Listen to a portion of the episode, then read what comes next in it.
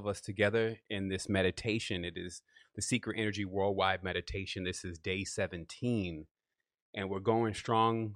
We're definitely really, really harmonizing in with the planetary centers. We're co creating and connecting with each other. We've made this organic grid all around the world. Everybody is here with us, so you get a chance to witness everybody's geometry rather than just some you know some shape like i've been noticing these meditations just like this shape on the screen you know some hexagon or whatever and it's like you know it's so relevant now to keep dialing in and keep getting better. I'm not saying that we've done anything wrong in the past. I'm just saying we're always encouraged to use our uniqueness and and actually uh, bring more harmony to the entire spectrum. And so to me what that means is is that instead of just meditations with geometry playing on the the most beautiful geometry is what's seen from the human being and showing all of us together and showing you know us in presence and and in unity is a powerful mantra in itself it's a powerful mandala and design that actually projects something that is so much more meaningful in these times it's so much more meaningful for us to get here and to to show and to show and to share and to connect with each other we also today have a massive build. So I'm not going to be too long winded on today's meditation, hopefully. Um, and this is also because we have Keymakers season two happening today, which is another amazing build where we're going to get in uh, for the first time today and we're going to begin to look at uh, questions, but from the lens of the person's path. So this should be quite interesting. It'll also give some that uh, have just found out about ennealogy or um, maybe looking to get into it. It'll give you more of a, a scope to just what it's capable of doing. So everything here is in tune, but what I do need everyone to do, you know, there's fools rush in, as they say. There's no need to speed through perfection if you do have some Palo Santo or some sage on your side of things, I also see some new faces. Welcome. It is good to light that to make sure that you're clearing the space. We have a tendency to move a lot of energy uh, collectively and co creatively. Just like if you're lifting a couch by yourself, it's pretty tough. But four of you, no problem. You just take your corner. So that's how it works here. We really upgrade each other each of us have strengths and weaknesses. We work in the invisible because it does exist. It's just like air. You don't see it, but it's the most vital thing. So, too, there's many things that are clear in themselves, what we would call pure, and those become the primary fuels for our existence. This has also been a collective build. This means that there is a story going on here. We're not just coming in, meditating, and, and maybe buy some tones or just sitting there. We've decided to also uh, create a very strong initiatory phase from our cosmic university by actually explaining what the days of the week really mean and what energy is coming from those days coming from the knowledge of our ancestors from thousands and thousands of years. And we've showed how that not only ties into the newer cultures, but more importantly, how in the ancient times it was most important that every being coming into the initiation of life knew the characters in the story because synonymously the supreme beings in the story etc synonymously they would come to know themselves they would realize that these powers and these forces are not external they're actually internal and thus they would unlock their own world and unlock be able to unlock their own world and create their own cosmos within as our parents have done of course we do need something to say to us what are those tools to do that with and that's what this experience is really about to give us the knowledge of the gods. You see as they see. You've bitten from the apple, which is the pentagram and and uh, 72 degrees times five and perfect phi and pi and prana. That's all of what the shapes and the spirals and all that are really about. And that is what we've been working with in this ma'at or matter which is perfect math. That's where we get that word from. We've been working in that through our experience, not just in practice, not just by reading something, but the actual experiences that we've been having in life. So it is quite interesting to have an entire experience that you really don't know uh, what are the full details to it. I actually think that that makes it maybe a little bit more fun. Sometimes when you know everything about everything, you think your way out of the the excellent part of it. So it's important that we've come together in this space and we've twined together with many different forms of uh, communication here on this planet, meaning that Each of us have uh, what's akin to a silver line or an umbilical cord or what the spider sees as its web that we tow behind us. It is our DNA, it is our frequency, it is in our memories, and it also overlays with others as we come in contact with others. So we begin to create this woven blanket of existence and life. And for many, that can get a little bit confusing after a while because it's like you're in the jungle and you're going deeper and deeper, but you never left really a path or, a signal of where you came in and how to get back uh, if you wanted to. And so, what we're also here to do for each other is to continue to light resplendent as beacons on the path, showing you exactly where you are and where the way is back to yourself. This is not about me. This is not about your favorite conscious superstar uh, or, or them and whatever they have going on. You are the central character in this theme. We feel personally and externally, co creatively, that if you fix yourself, you're doing the greatest thing for everybody else. If you are broken, truly, you have a tendency to go and just break more things. So it's great, and even in other people's lives. So it's great to take the moment for yourself, to bring yourself into alignment, and actually start learning how to really worship self and be into self. And I know that may sound crazy for some, but the interesting thing is we know more about these external gods at times than we do about our own anatomy. We know what they want, what they eat, what they like, and all that. But for, for us and what our body needs, we don't have a clue. What does the spleen really need? What kind of vitamins does it really need? What kind of nutrients? What about the pancreas? So we know very little about the internal God, which is the only true God, but we know everything about this external God. So now, since the world has been given uh, an edict of Sabbath, which means that from the higher levels of things, the higher laws that trump over lower laws, which we talked about yesterday, while it may seem to you like your corporations are desisting and up to another nefarious scheme of making themselves more money, and that's how they theatrically want to print that on the news, they've actually already been told to desist. They were forced to desist. Many of the conscious community uh, uh, members remember them saying this. I remember them saying this out of their own mouth. They seem to get, be getting confused now, thinking that all of what's happening is a part of the New World Order. it's kind of like a, a, a double pun yes, there is going to be a whole new world, a uh, whole new world order. There's going to be a new order to things. In fact, that order is going to be more in the original place of what it should have been uh, before it came into disorder. But the first thing is, is that there must be a desisting. Like in the court of law, they tell you cease and desist. So stop. And now the world, because we've been spinning on this energetic wheel, this fake chakra called in- industry and capitalism, etc. When that has been told to desist or stop, many have been like, whoa, that's like stopping on a merry-go-round that you've been on for like a long time. And now that it's time to get off, some may be a little disorientated, a little dizzy about the world that they built. And so what we're here to do is we're able we're here to bring stability. That's what a lot of these words like foundation are about and grounding is about. Because when you get into high levels of meditation, everything starts to spiral. That's why sometimes you even start rocking back and forth as the chakra field picks up and if you do step out in the wrong direction, you actually get an inertia of what feels like being dizzy. And so, this dizziness or this worldliness, if you may, is uh, a common phenomena of going through the experience and trying to come to grip with what it is that you want to have in this experience, what it is that you want to do in this experience. Your chakras, especially when you're a child, are so open that every single thing that you engage, you engage almost on the highest level of what it could be. So even just a little inanimate toy becomes a character, it starts to talk. You know, it has a name, it has a place at the table. So every single thing that you're in, interact interacting with, you're interacting with in a hyper way. And that is, of course, because your senses or your centers are completely open, and of course, you're way more in gratitude and appreciative to the experience. But as you get older, and as that starts closing, Literally, these are clothes that I'm wearing. It is something to cover the chakras.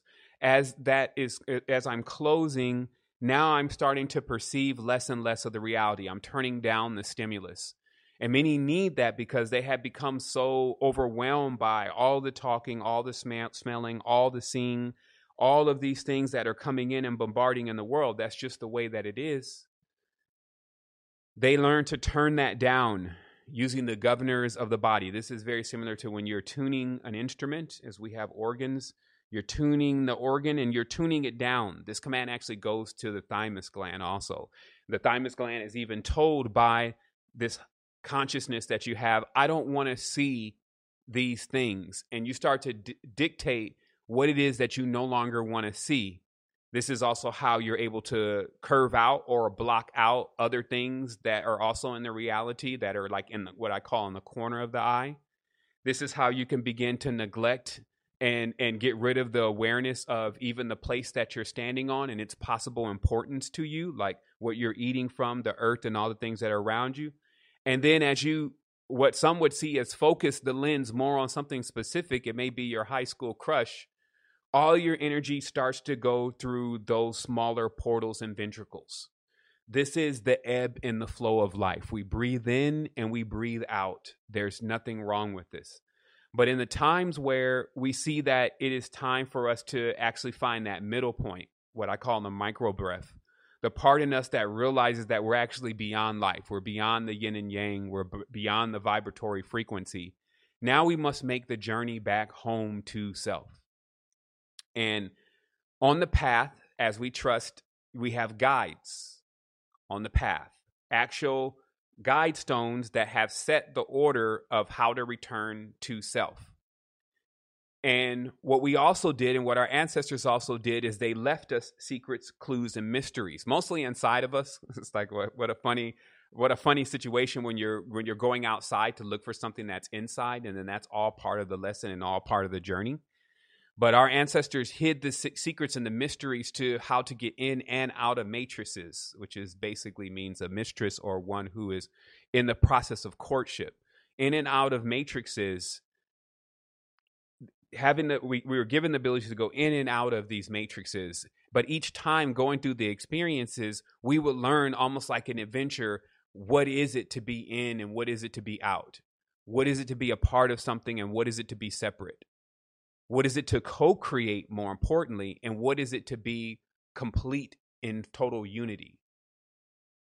Right? So these are now the two options that are unflo- unfolding for the conscious community co creation, right? That's where externally we're all working together in a common practice of something that we want to achieve.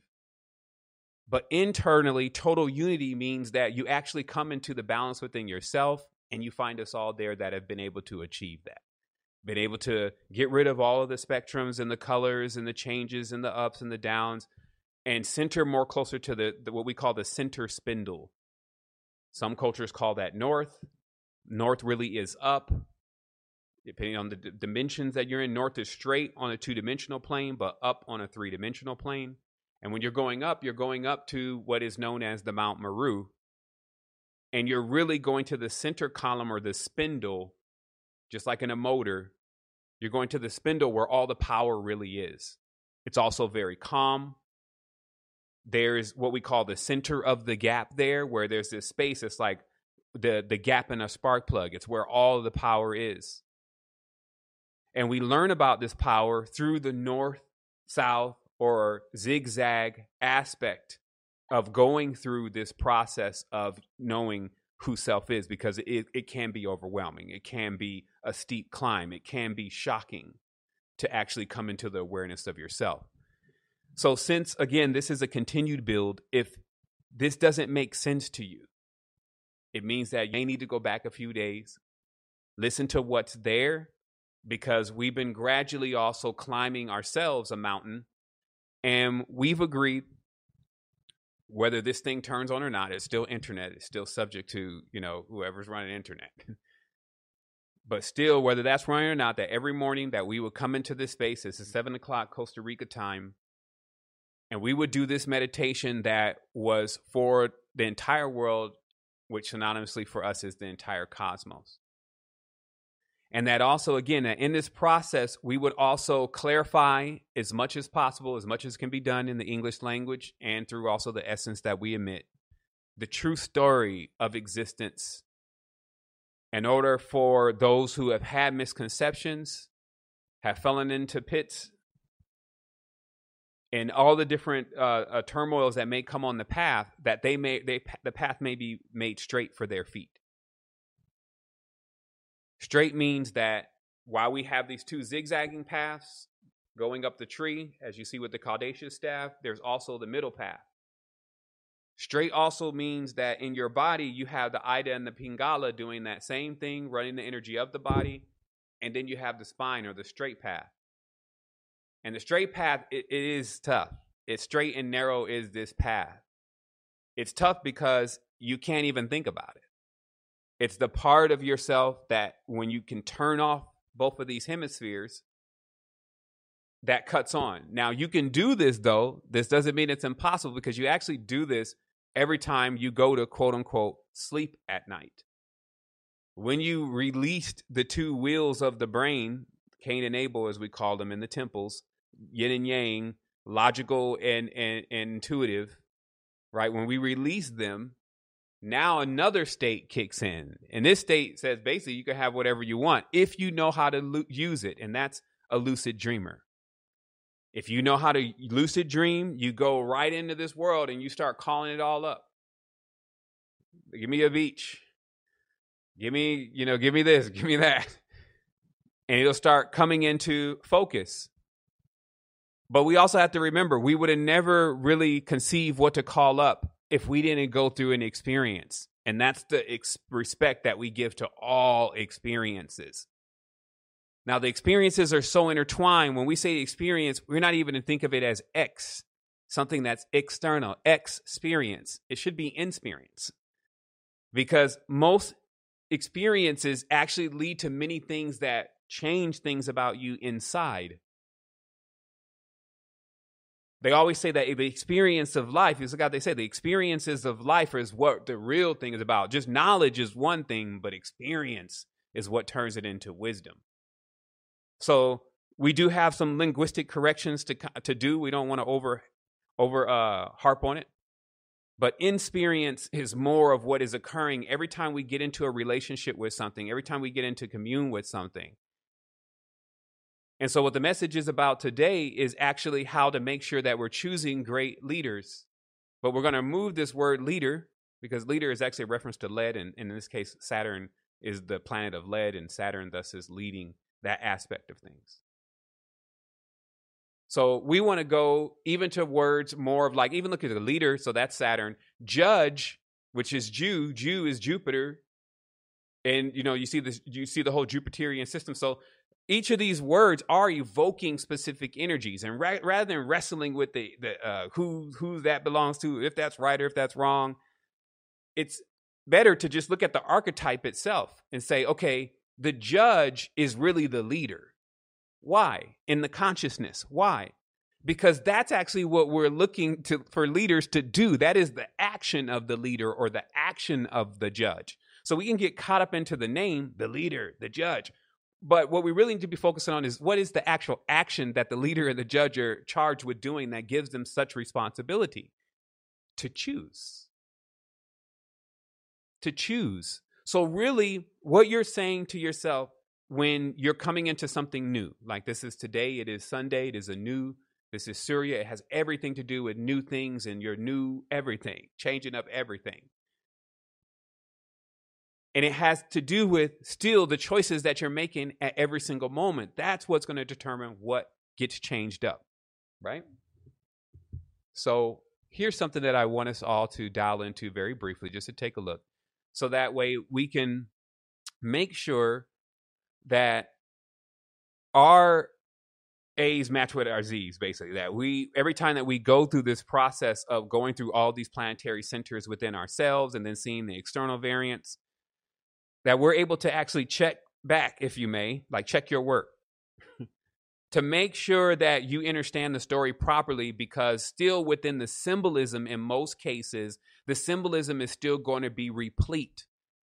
What this means is, is that in the ancient cultures the symbolism that was being used to represent certain things if you could read into it because it was often encrypted under several different symbols it would give you the keys to knowing everything but See, the reality is, is that if you ever looked at the Puranas, the Upanishads, or the Bhagavats, and you just see how long these texts, texts are, you can only imagine why it was so much more beneficial to do a pictograph, to zoomorphi, This means to actually use an animal, if you may, to explain multiple things. All you have to do is draw, in this case, let's say we draw this horse. And this horse means so many things. If you understand horses, if you understand how they function, how how they actually even like to be trained. I know that may be clear hard for you to understand, but there's beings that actually like to excel and like to learn new things and like to carry burdens because it's not a burden for them and have a lot of great strength and speed. So, all of those different archetypes, if you may, would be put into a symbol to give you a grand idea of what was being expressed. Why, if there was, let's say, some kind of picture or statue and they told the person to meditate on it or to think about it, and then they would be enlightened or something would come to them, they were really speaking more of that if you knew the meaning to all of the symbols already and then you sat in on one of these you know these these images you would actually come into even a greater level of awareness of what you already knew by seeing what the artist who was also initiated and could not even shape form or fashion something if he was not or she was not in, initiated into the mysteries of themselves would add a little bit of something extra even that you would be able to read into deeper. Now, once again, when you know the story of the days of the week, also four and seven, which is the nodes of the moon, which gives us nine positions, when you know that, you actually know the story of this particular cosmos that we're in. And I cannot stress this enough that nothing is finite in these realms, meaning absolute, that this is the only way, this is the only place that this happens. There's no other place. This is all there is. When you get into all of that, you're in the folly. In vibrations, there's a it's virtually limitless with how many different variants. We're talking about specifically the code or the telephone number to Earth experience right now. That it is working in a specific order. That's why the days of the week were chosen and put in the order that they are. That's why the mathematics behind the days of the week, once you know the numbers of each day of the week, when you add those numbers up, they equal 34, and then you add 3 plus 4, and it equals 7, giving us 7 days a week. When you add all the numbers from 1 to 9, it gives you a number that adds to 9. So there is a very powerful synchronistic connection with the numbers deeper than logic.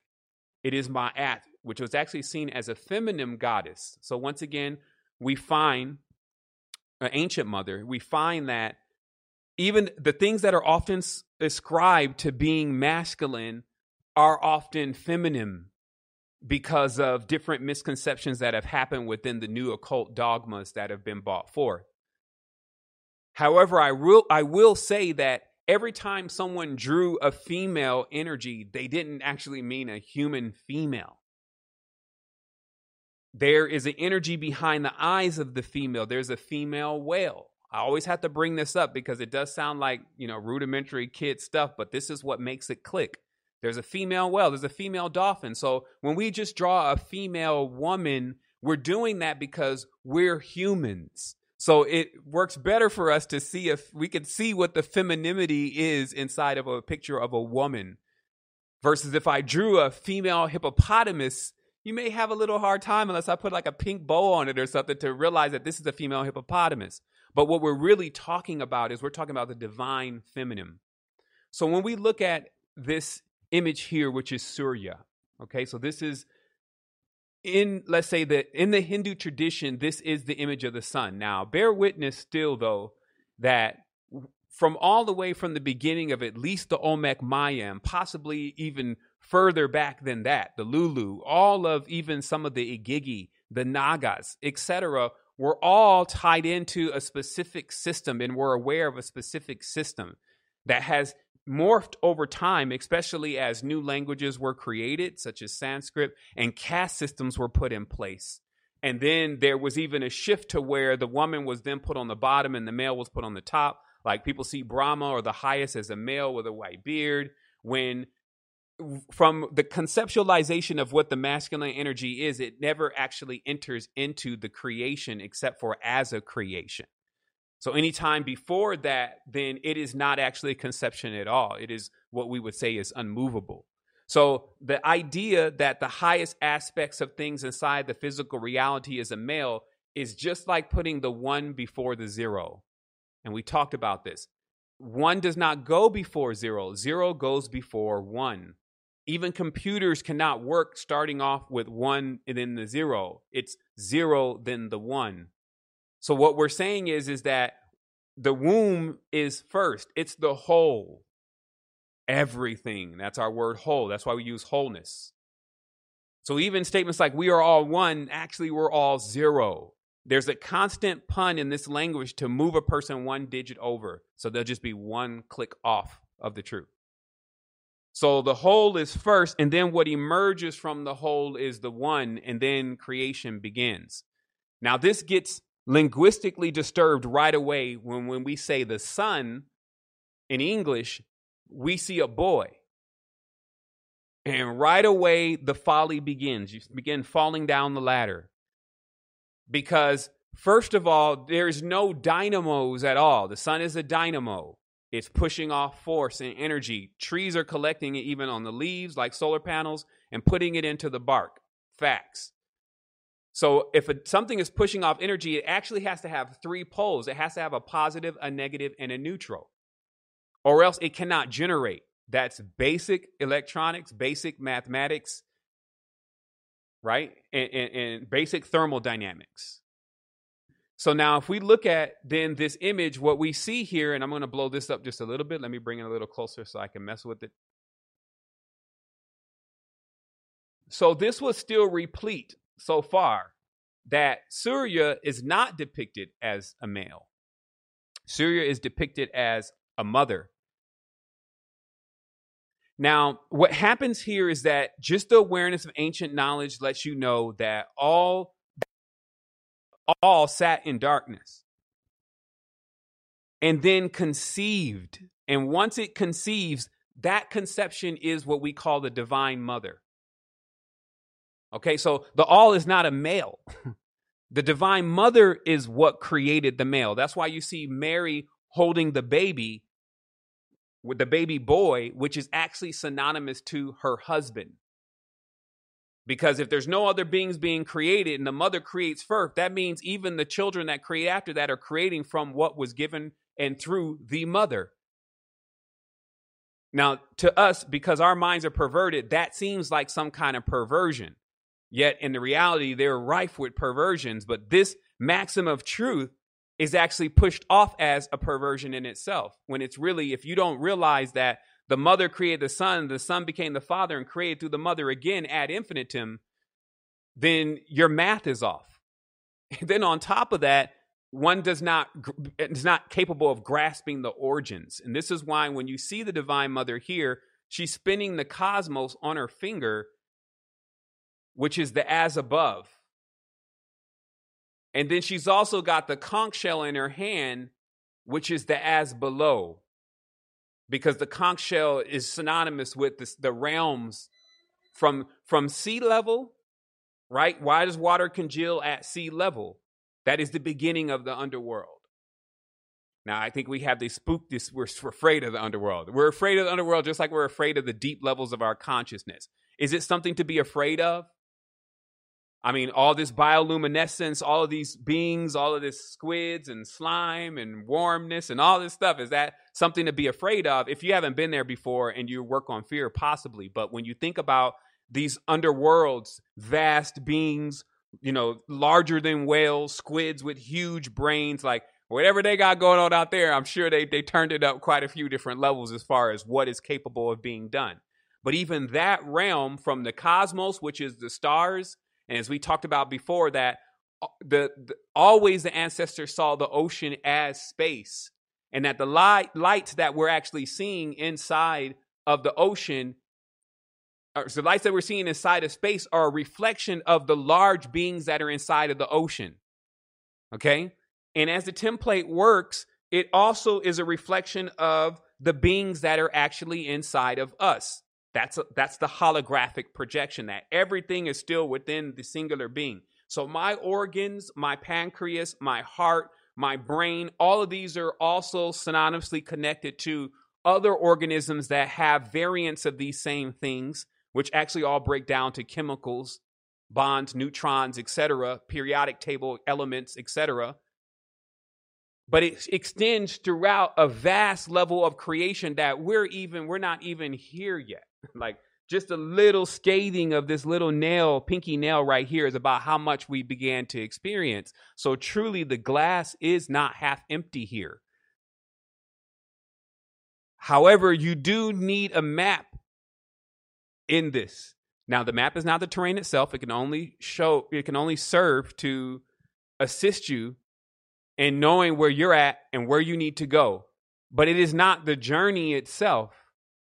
So it is still something that you're going to have to go experience. You're not spoiling it for yourself because now you know the great mysteries.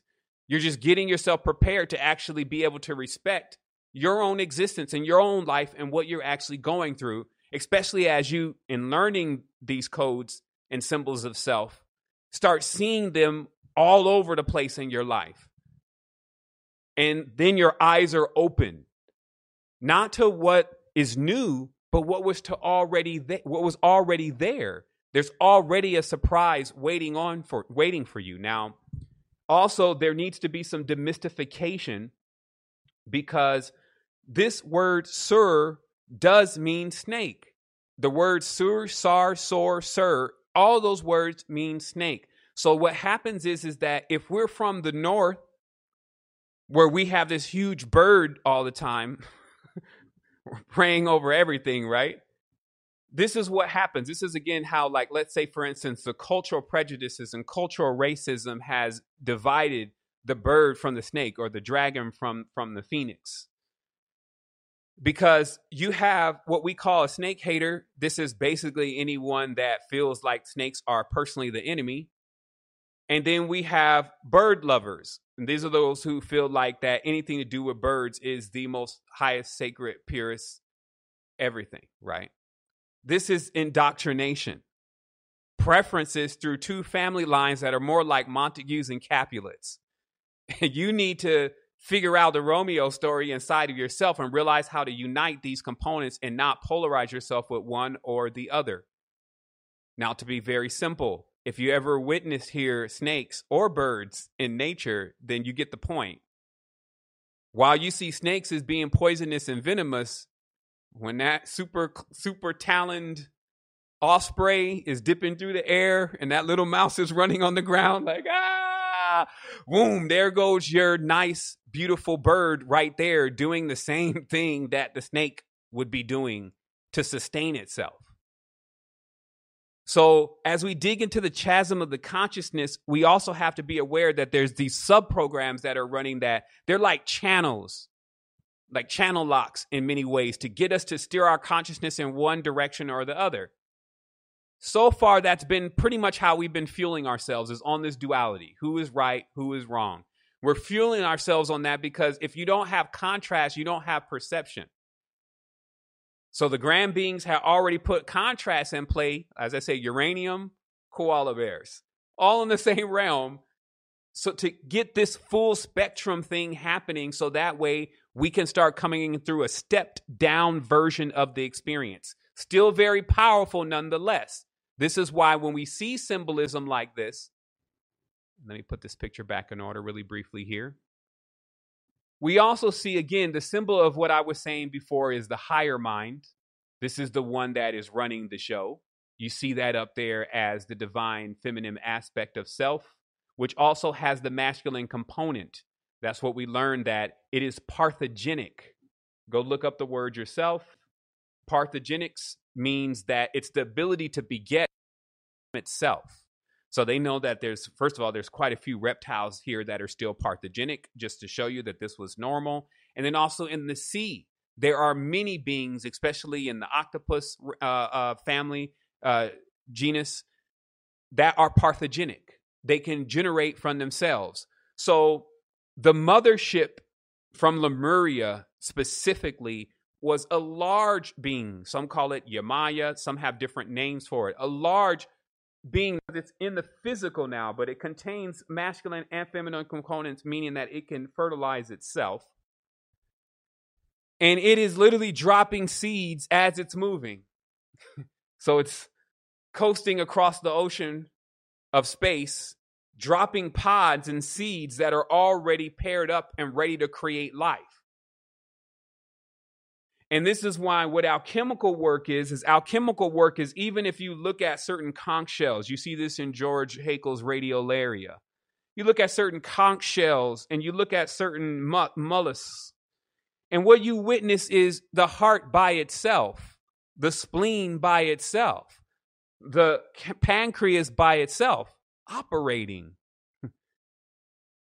In the ocean, what we call a brain is just floating out there by itself, just a brain, none of the other organs. So the alchemical treatise, especially from Sirian, which we call Kemet, was basically about using those components from the ocean, if you may, or space, and creating new forms. So, human 3.0, i.e., the code of Darwin, crawled out of the ocean because the parts from the masters, those who had the vessels, the pottery, the adinkras, the designs, the cymatics, took different pieces from the ocean in order to form this new being. And so, deeper in symbolism, when they show your dagons, when they show your mermaid, they're just really, again, doing a bad explanation of where is the origins of life truly from? Why do we always go looking for water and something living inside of water symbolically to determine where life is? because that's where life is now and where life has always been. And just like as you go in through as a child, you are now inside of your mother's womb, you're in water. And just as when you come out into this this space and you think you left your mother, and we laugh about this, you're now inside of your mother again, a massive envelope of water. Turn on a distiller or turn on a dehumidifier right now, and you will pull so much water out of the air just because you cannot see those little droplets. It doesn't mean that they're not there.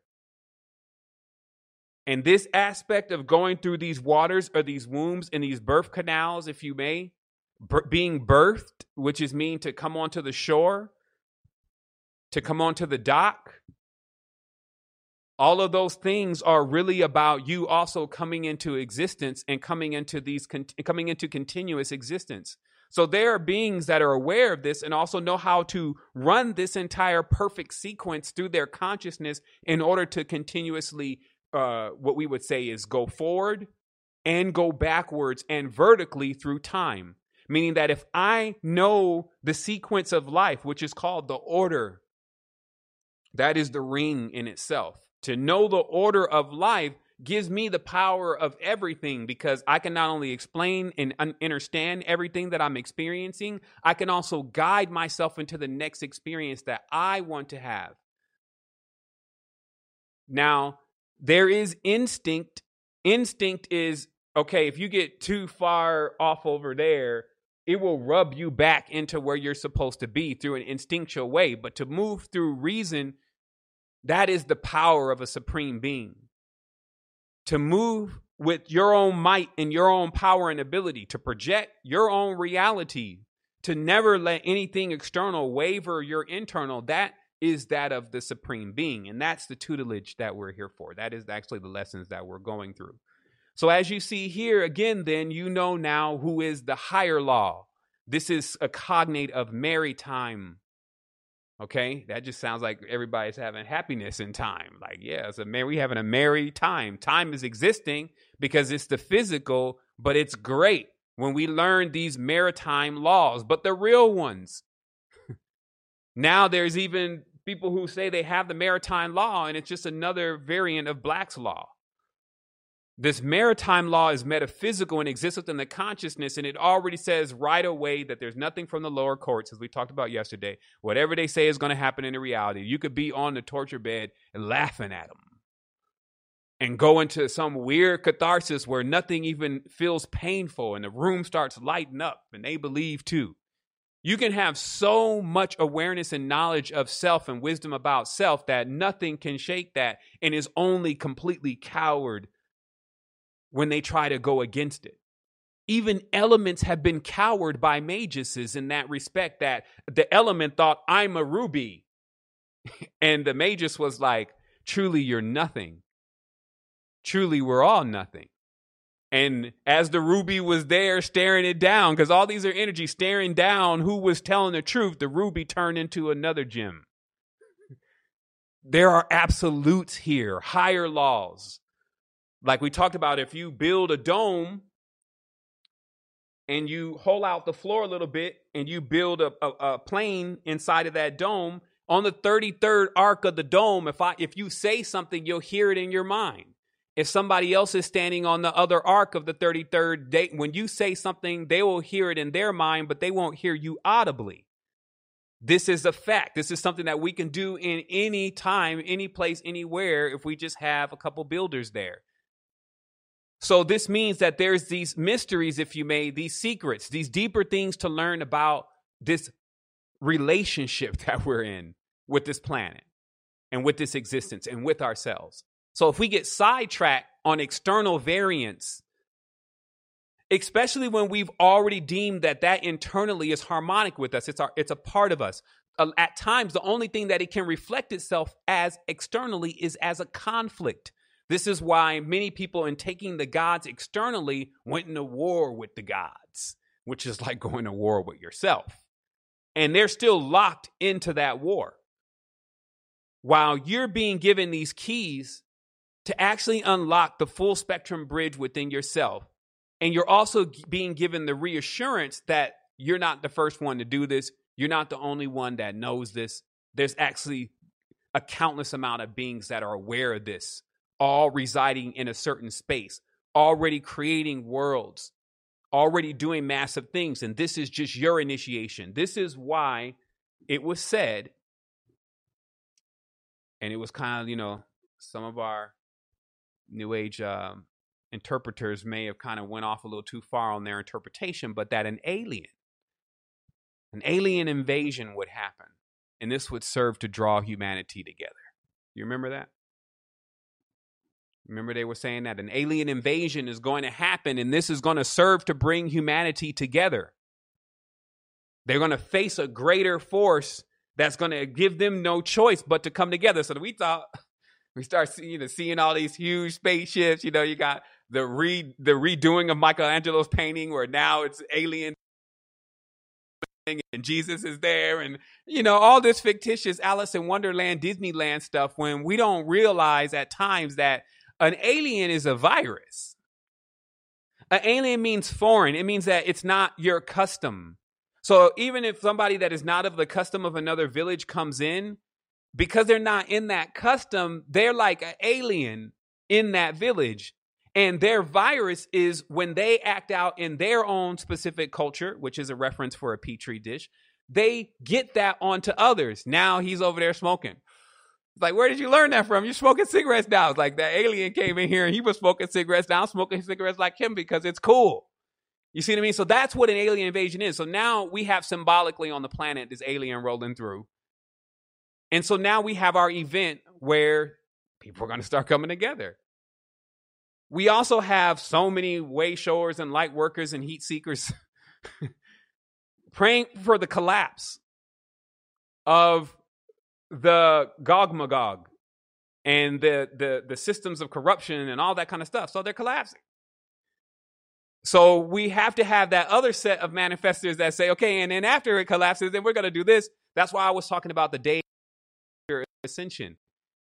Having plans after the day you supposedly get healed. You know, some people are always coming in for the healing. I need healing. I need healing. They go to every single journey, ayahuasca, whatever. I need healing. I need healing. It's like, man, have you ever prepared for the day you actually finish getting healed?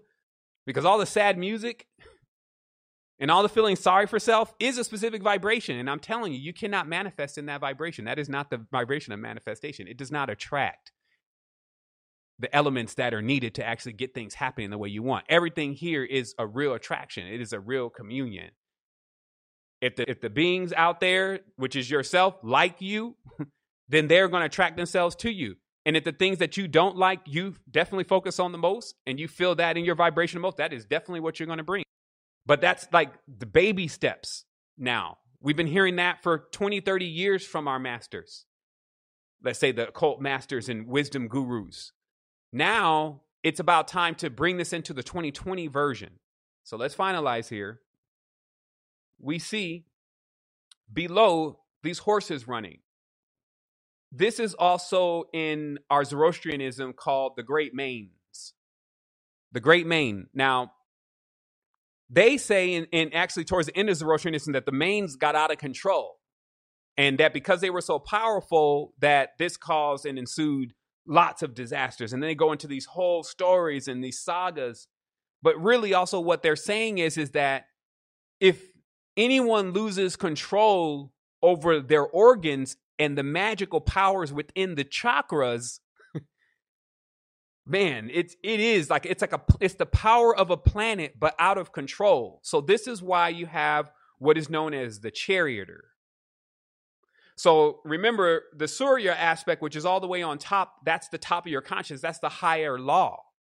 This is seldom pinged. It's sitting on its own throne, meaning that the thrones are symbols of the, the actual when the world the actual composite of the world. There's only one throne. So anytime you see two thrones, we're talking about Okay? So Surya on the top is sitting on a throne already. So that is isolated. And on the only the matters there are the ma- the deepest matters of life, the cosmos, the spiral, phi, creation, you know, geometries, all of the sacred cut, all of that is all of that's that's higher law, that's maritime. But then the charioteer, because nobody's micromanaging here. That's why you have to learn how to put things that you even think are negative or just proper place, put them in their place. Some of these beasts are very powerful. They run havoc in the mind, but they work great as feet. But they need to be trained. This is how the consciousness actually is functioning. It's wild, a rough cut stone until it's shaped, formed, and fashioned. And then it can catch all spectrums of the light. Like a trillion cut diamond shines brighter because it's catching more of the light. So that is the training that you go through when you're exercising. Now, you're exercising these organs, and these organs, as you're seeing here in this image, are these horses. These horses are the planets. These horses are the days of the week. This is why there are seven horses here. And then what you have seated, because this is the charioteer, you have now the ability to command these powers. And without being, you know, exhaustible on this topic, because we will go ahead and get into today's meditation, which will be about actually, since this is something new that is coming in, we're now choosing new leader and judge inside of ourselves, we're learning more and more how to even do that for ourselves and what that really means. We're starting to become great custodians of our own power and our own energy and seeing how it works.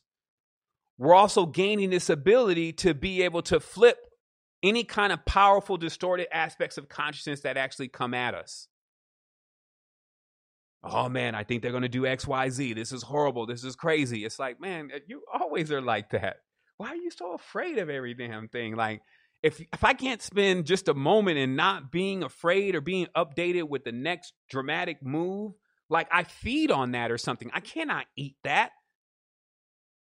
Tell me something amazing about myself. Tell me, I mean, because surely none of this could have had continuously gone on, especially in anything like a loop if we didn't already have figured out this what's happening right now and this wasn't all not a part of a catalyst to get us to the next stage we would never be here in the first place. If existence had an end we'd never start in the first place. That's how you answer paradoxes like the unbegotten or where where did we ever come from? We started from nothing. So the end does not exist. And our ability of being here is the fact that that is how it works. And our also ability to not understand that keeps that safe I'm glad we haven't figured out where nothing comes from. We would probably try to unseat that too. But the sheer existence of who we are, it's like, well, where's that come from, mommy? Well, where's that come from, mommy? Where did daddy come from, mommy? Mommy, where'd you come from, mommy? and where did that come from, mommy? Have you ever done that before? And then realize that, whoa, something had to come from nothing. Facts. So there is no, uh, that's the, that's the tying in of it. That would be the paradox that would solve death. And we live it as a fact. So life confirms death. So do you see the power of the contrast? Life confirmed death. So we're even saying that beyond life and death, there is something. And that's what I realized. I've had times where, like in some of these journeys, you lose your life. And then you realize you're still back there. Like, man, you still back there? Uh, yeah, I'm still talking to myself. Who am I? Oh man, where are we at? I guess we're inside. But somehow we're still here. Where is here?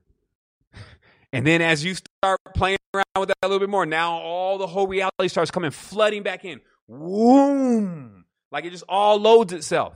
And then you're given this, and then you get this name. It's like, oh yeah, I'm James Bomar. Oh yeah, I do a secret energy. Oh yeah, yeah. I start, and it just all starts loading back again to prove that we do exist outside of this framework and we are conscious there. So, as I said before, also, we are coming into Earth. Many of us are coming into Earth to assist the situation that is happening here. We're not trapped here. They didn't close it in around us. Not claustrophobic being inside of a womb. It's an enjoyable place. When I'm here and you're here for actually something. Most importantly, holding space. It's the most important thing. Your vibration, your frequency is for sure something. This is why you can even be happy because holding the vibratory spectrum called happiness. A lot of our First Nations or indigenous tribes, as they call them, are doing that. They still live that simple life. The family's all there. They're cracking jokes, having fun, even though there's not lots of this stuff called money. And they're still honing that vibratory frequency and spectrum so that way when we come out of VR or wherever it is that we actually are now through the Western suggestions, we can still know in our core, in our heart, well, I just wanted to be happy anyway. I just wanted to be, you know, like loved. I just wanted to have that passion and that pleasure. And, you know, without the the drawbacks of the entrapments, we know what we want. Now, in the higher mind, that is how we get it. And we utilize these energies and forces, which this is factual. No hocus pocus. You're not going to bow down to an external version of self. How could you even do that?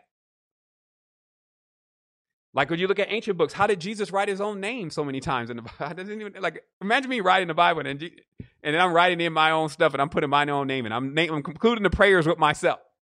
How does that even sound? Like in in, in James's name, this is how things are going to be done. That, that didn't even sound right. So we're able to demystify completely that all this external action and all these external stories have been no more useful than Disneyland at this stage. Now, where we need to be is we need to know these symbols, we need to know these archetypes, also not as enemies. As we went through Saturn yesterday, there's a lot of tension there, always there. Instead of realizing that power within self and how you can come and actually put law and order within inside your own consciousness in your own body. Powerful and dynamic that will be for you. But even today, as it smooths in, you learn how to trump all that law. Saturn is black law. Saturn is the black horse that is sitting here. Just one of the horses. Even the charioteer trumps black's law, let alone the maritime. So we do have ways, and these ways are exact. This is what's most important now. Now, I'll say this and I'm done. Precision.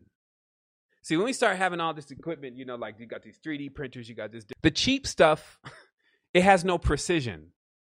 It cannot get you within a micron or within a millimeter, a couple, just one millimeter in precision, a micrometer. It cannot do that. It's all off. Every time you print it, you get something different. It makes it impossible to actually do a consistent run. However, the more expensive it got, the more the precision dialed in, the greater the craftsmanship. I see that as symbolic.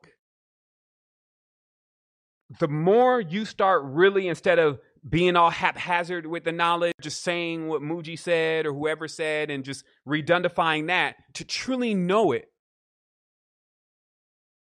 to actually know the symbols, to know the archetypes within you, creates this precision to make your worlds exist because the secret is imperfection is abor- is generally aborted This means if you don't know the order, you put the yin before the yang or the one before the zero, and then when you try to create something, it mm, it just doesn't turn on. It comes back void. Okay?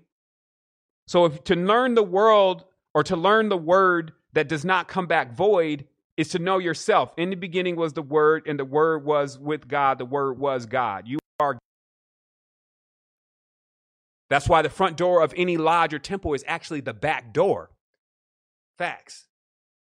The front door of any temple that you see, Masonic temple, is actually the back door.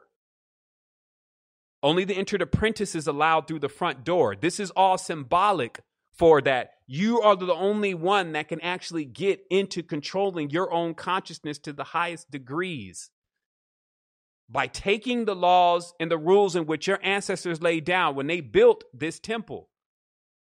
The template or the temple is already set. The, the bounds and the, the, the pillars are already set. This is the gift.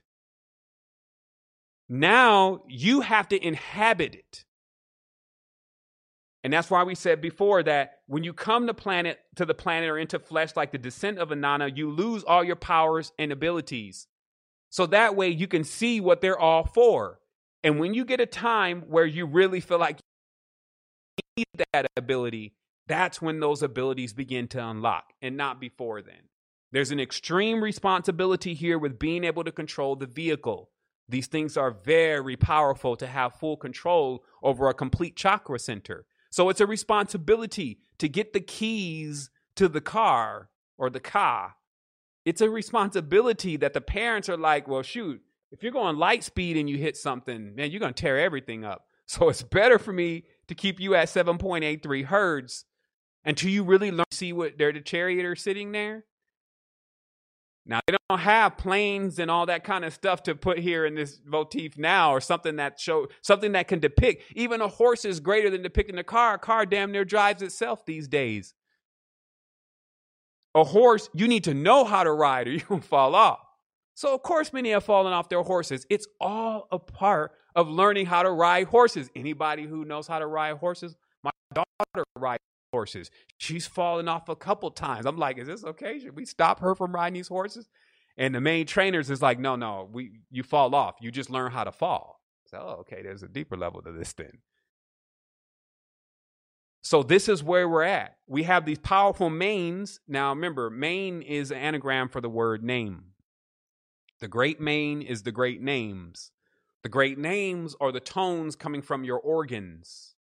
Only if you listen to yourself which is you know bringing back in the third ear. The third ear is not the one that is the external two ears. There's an internal ear. It's a holophonic ear. It looks like a it looks like a conch shell itself. And it hears these sounds and tones. As you begin to meditate as the activation begins to to increase a lot of times you just hear it as a ringing in the ear. Like my tone is always a, just a, just variants of rings so then you can actually feel yourself. And this is what's going to give you the encouragement. This is what's going to give you your own ability to not only motivate yourself, but also to find your way into the current. There's a process here. You find yourself. You need motors to do that sometimes. You need maps to do that. Where am I at? you know, as everybody's, where are we at? What am I even supposed to be doing in life? They're looking at a map and they're trying to work this rudder on their motor, trying to get back onto the current. Where's the school at? Where's all my family members? Where's my tribe? What we're doing here is we're lighting up like flares. We're over here. From inside, though. Because I've also learned and seen that if you light up a flare for people to come outside to you, they never find themselves. You cannot be coming into this about here's me, the master, and making yourself this central character in the theme so much that it starts to damage what other beings aspects of who they they are, who they are. So that's why the pretext and the context around today's bill was just so that everyone become aware of how to choose your leader, how to choose your judge, but most important to realize that it has everything to do with choice And mm-hmm. choice is actually up to you. I can't make choices for you. I don't flip the switch inside of you, right? You do it. So the power is actually all of yours, just like my power is all of mine. And this is just an expression of what I can do with this power. And it's only like the beginning because there's actually no end. So I can always stay at the beginning. I can I can choose to be at the end or I can choose to be at the beginning. That's that's the time travel aspect of yourself. So be jubilant. We're going to go through this clarification meditation if you want to get yourself together for that.